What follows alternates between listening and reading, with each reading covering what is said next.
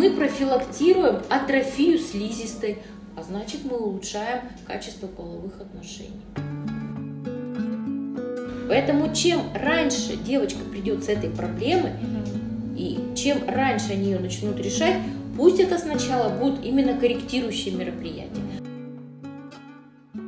И точно так же эти интимные нити будут работать при каких-то провисаниях там в, в интимной зоне. Женский организм не должен рожать крупного ребенка. Но не приспособлен женский организм для родов э, ребенком э, более 3,5 килограмм. Не надо перекладывать эту проблему там, на более взрослых женщин или на более, э, скажем так, преклонный возраст. Ее половой партнер начинает ей какие-то задавать вопросы, не всегда удобные, то, конечно, тут надо идти решать эту проблему, бежать. Мы продолжаем говорить об интимных проблемах, их истоках и способах решения. Меня зовут Ольга Павлова. В этом подкасте я задаю вопросы. Моим собеседникам, грамотным медикам, важно донести до слушателей значимость комплексного подхода к здоровью. Никакой красоты не бывает снаружи, если организм не здоров внутри – Поэтому в клинике доктора Смирновой работает такого уровня эксперт в женском здоровье, как Людмила Николаевна Пристоленко, акушер-гинеколог, гинеколог-эндокринолог, врач высшей категории. Это третья часть серии специальных выпусков разговоров с гинекологом. Мы говорим об интимном здоровье и гормональном старении. Привлекательная женщина, гормонально благополучная – это женщина с определенной харизмой, да?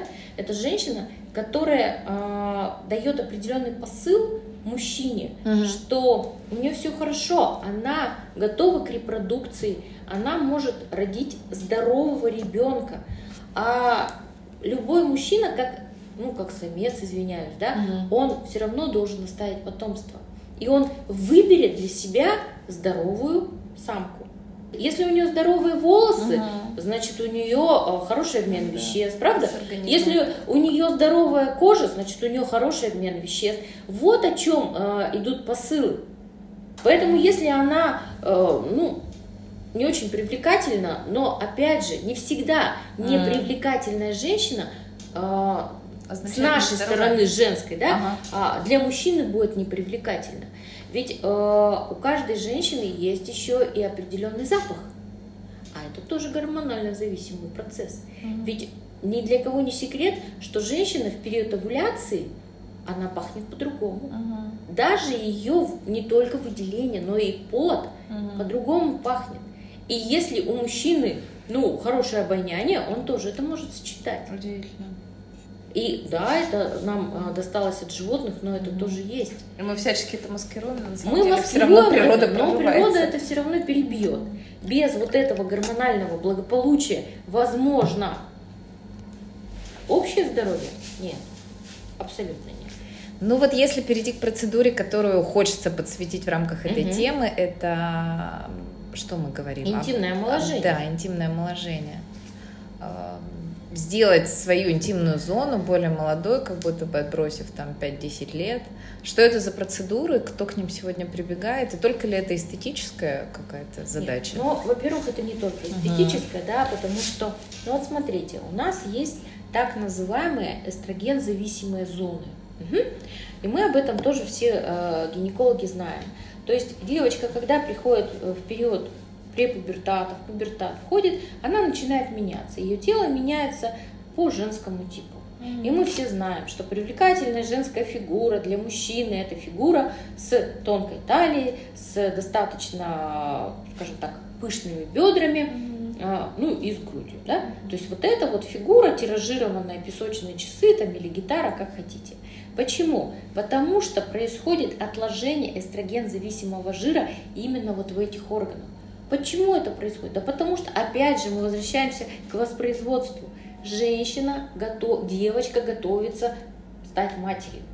Для нее важны бедра, для нее важна э, грудь как орган репродукции, чтобы выносить, чтобы, чтобы выносить и выкормить. Ага. Да, совершенно верно. И поэтому мужчина, считав Он понятно, что выберет эту женщину.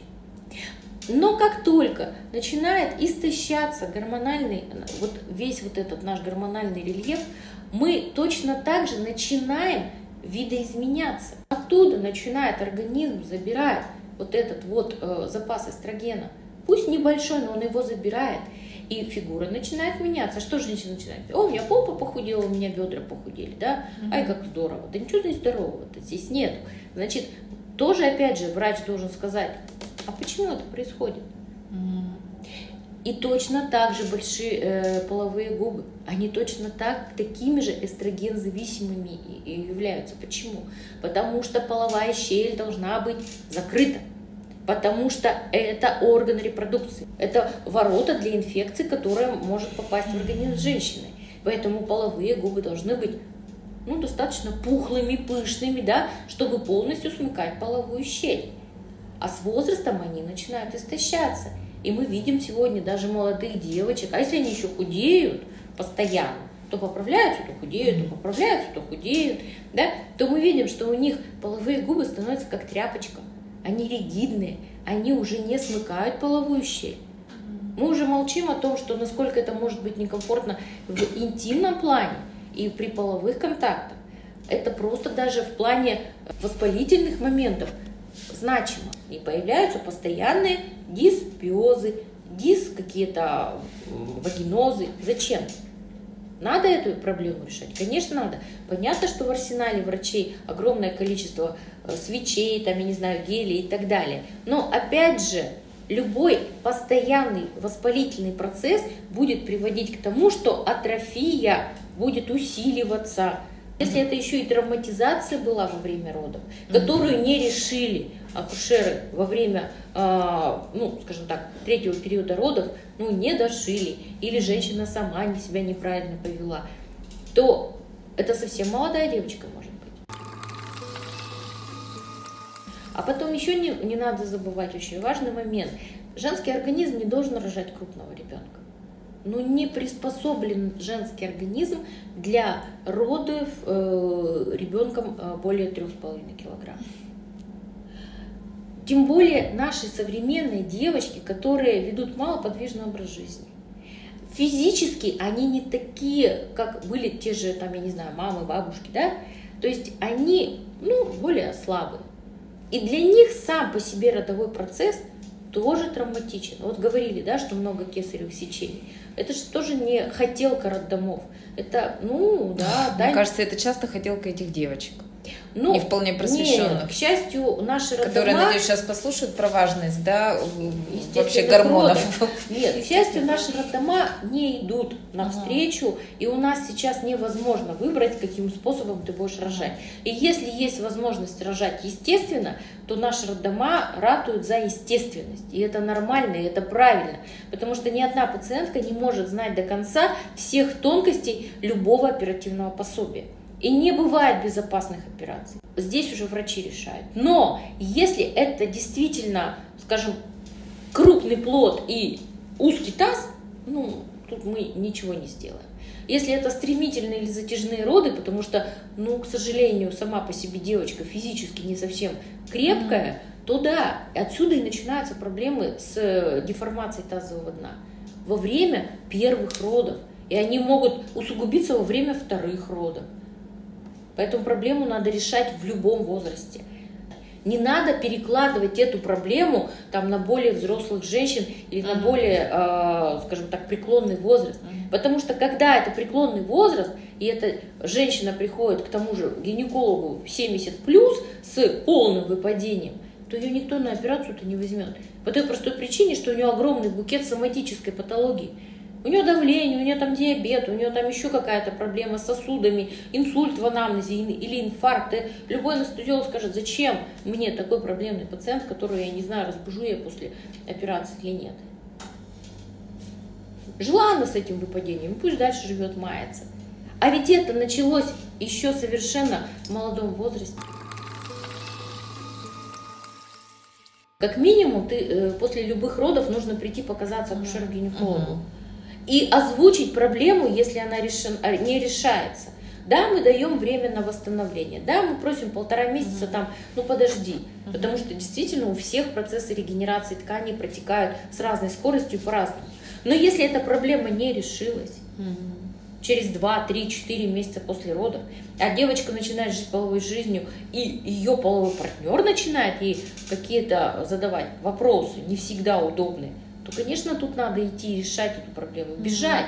Uh-huh. И, беж... и, и решать, пусть это будет сначала какая-то контурная пластика, это сейчас есть специальные интимные нити. То есть сейчас в арсенал... Расскажите подробнее об этом. Что это ну вот мы все знаем, что есть нити, угу. которые мы э, вживляют в лицо. Да, да, для не только лица. Нить, которую мы вводим в организм, она, как и народное тело, начинает обрастать определенным э, фибрином, коллагеном, эластином. Да? То есть она работает на укрепление каркаса.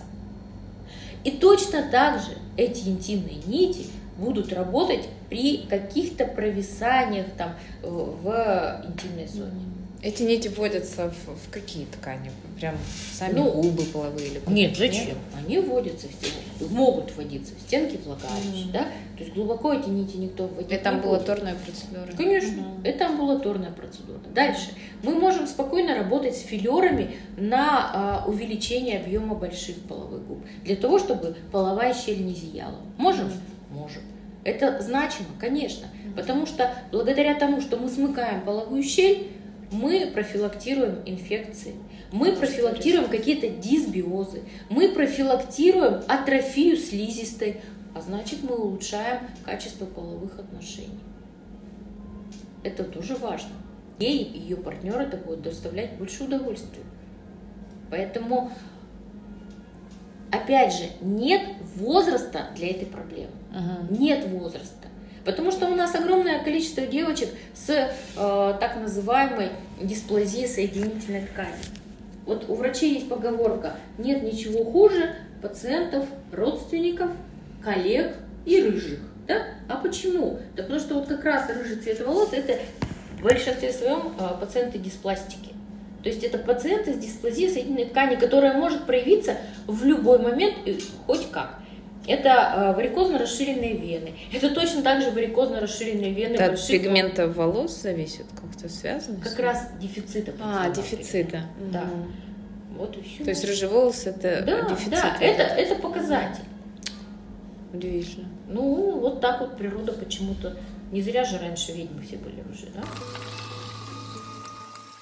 А расскажите еще, вот у вас большой опыт работы. А в связке все-таки с врачами-косметологами, да, вот в этой клинике, он принципиально чем отличается? Ну, принципиально тем, что если мы хотим именно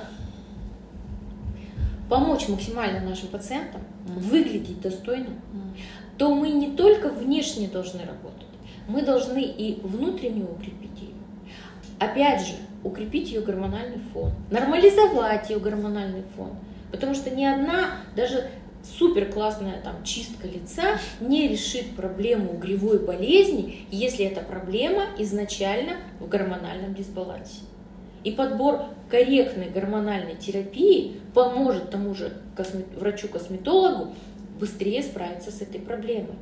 И мы с теми же косметологами тоже знаем, что мы не рванем на свежие вот эти яркие высыпания сразу же. Угу. Пусть как бы эта девочка не плакала, не просила, но если она 2-3 месяца принимает контрацептивный препарат, например, успокоит воспаленную кожу, снизит количество вот этих кожных высыпаний, то в процесс выздоровления кожи пойдет гораздо быстрее.